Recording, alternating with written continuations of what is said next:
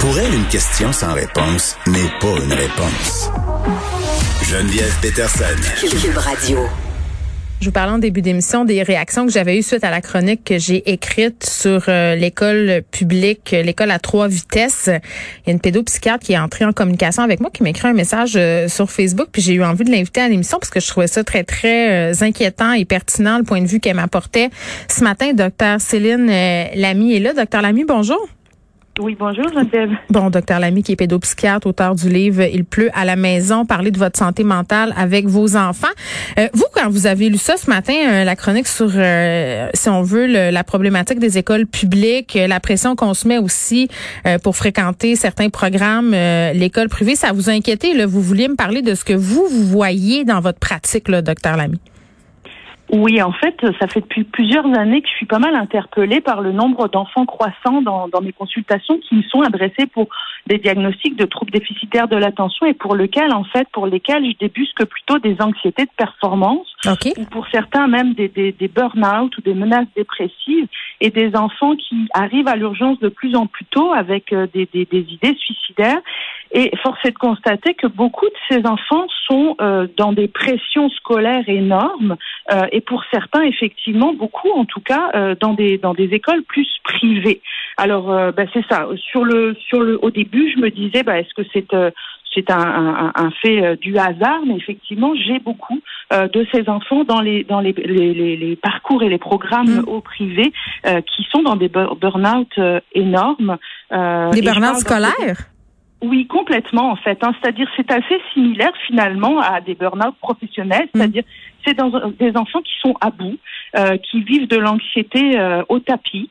Puis l'anxiété de performance, c'est très, très sournois parce que c'est lié à l'évaluation et au test. Donc, c'est des enfants qui rentrent dans des attaques de panique, dans des symptômes extrêmement intenses dès lors qu'ils sont évalués ou en test.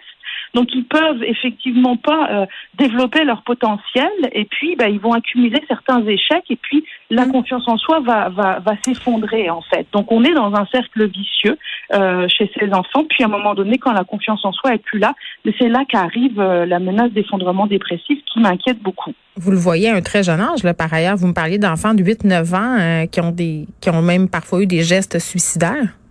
Tout à fait, de plus en plus. Je dirais que là, depuis mon arrivée au Québec, puis depuis mon début de pratique en 2007, je trouve que l'âge de ces jeunes qui arrivent dans les urgences avec des idées suicidaires ou des propos suicidaires sont vraiment de plus en plus jeunes, 8-9 ans, puis que certains pourraient me dire, oui, mais ils n'ont pas conscience, mais ce qui me choque de plus en plus, m'interpelle, c'est que ces enfants, au contraire, ont vraiment idée de la finalité de cet acte, puis de la fin, en fait, quand ça arrive.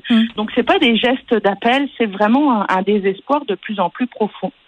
Bon, vous me parlez de la pression parfois des tests, des examens, mais si un enfant se met dans cet état-là, puis c'est pas que je vais pointer du doigt et chercher à qui la faute, mais en même temps, ça vient d'où cette affaire-là? Parce que, ce qui est préoccupant, en tout cas, moi, je trouve depuis quelques années, c'est de voir des enfants projets, là. Je m'explique, c'est-à-dire, c'est comme si l'enfant devient l'extension de la réussite de son parent. Et là, on voit des parents qui sont hyper performants dans leur travail, dans leur carrière, dans leur couple, qui veulent la même performance pour leurs enfants en disant, je vais développer son plein potentiel. Et là, on voit des enfants qui sont inscrits à des cours.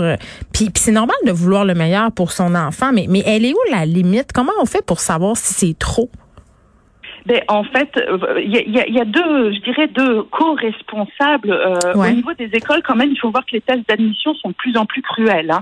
C'est-à-dire, pour la maternelle ou les premières années, on parle d'épreuves qui peuvent durer des heures chronométrées. Moi, j'ai vécu ça en tant que maman. On m'a dit, mets tes enfants dans le privé. Donc, je suis arrivée dans un gymnase plein d'enfants disciplinés. Puis, j'ai posé des questions, mais qu'est-ce qui va se passer? Puis, les parents avaient révisé pendant des semaines sur des cahiers. Excusez-moi, à 5 ans?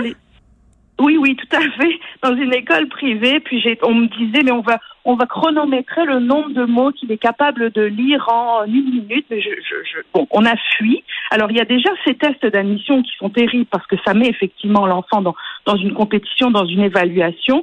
Et puis, c'est vrai, comme vous le disiez, il y a les parents qui investissent beaucoup, tant dans leur énergie, mais aussi financièrement par rapport à certaines de ces écoles, qui s'impliquent, et puis pour lesquelles, moi je trouve qu'il y a beaucoup de besoin de rappeler ça aux parents.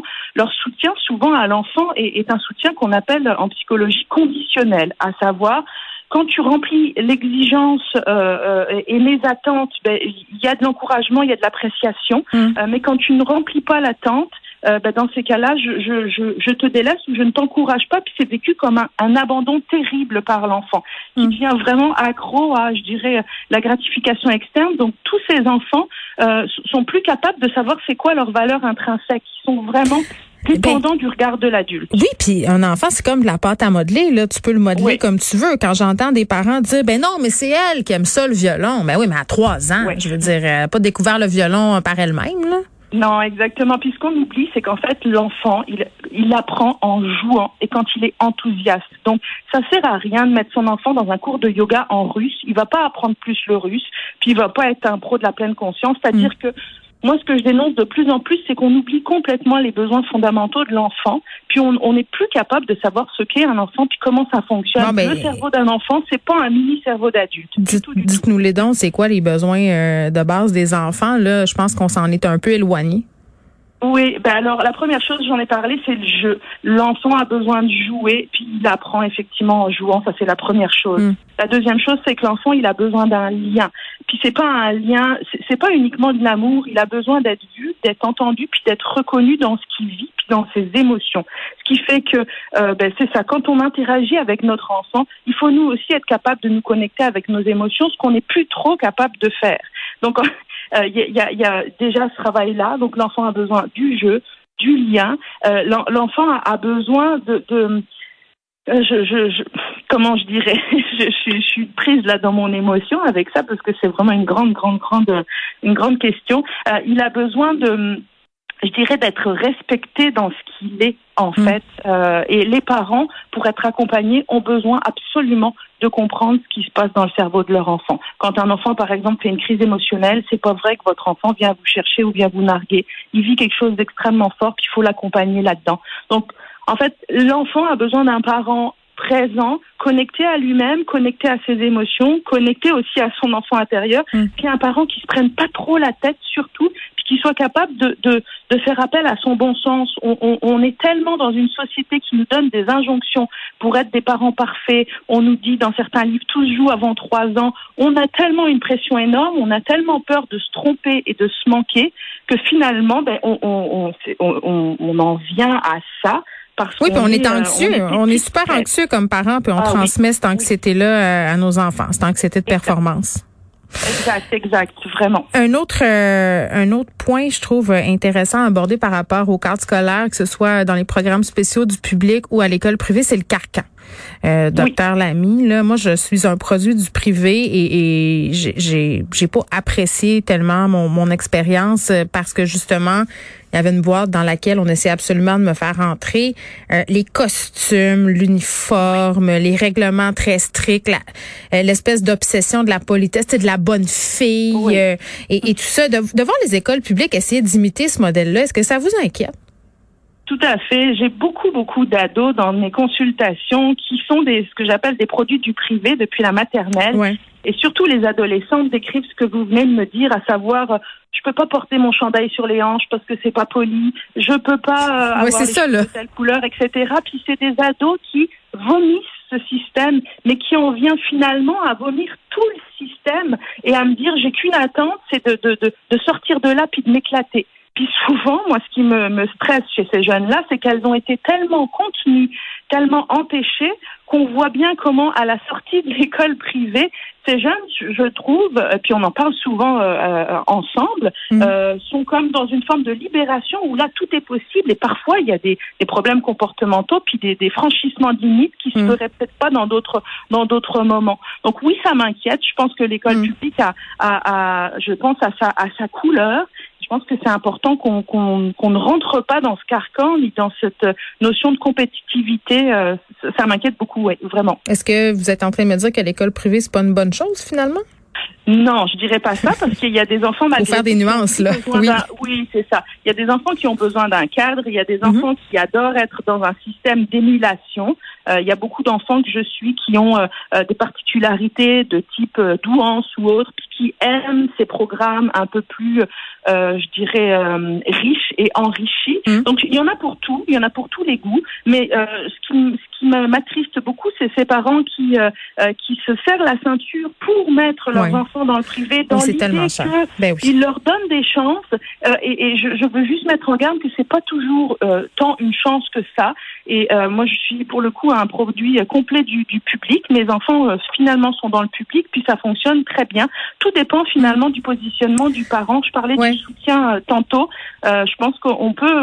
On peut être dans des liens extrêmement sympathiques avec une école publique très créative qui a des projets très alternatifs. Donc, il en faut pour tous les goûts, mais ne pas se dire que dans le privé, on augmenterait les chances de notre enfant de réussite. Ça, ce serait vraiment une erreur. Ben, je pense qu'on revient toujours à ce que vous disiez au début de l'entrevue, Dr Lamy, c'est d'écouter les vrais besoins de son enfant, peut-être pas faire de projection sur nos rêves, nos besoins à nous. Puis, ce qui est le fun, c'est que bon, on peut trouver des écoles quand même qui correspondent, somme toute, aux besoins de nos enfants. C'est facilement, ce sont des questionnements très intéressants. Docteur Céline Lamy, merci, qui est pédopsychiatre.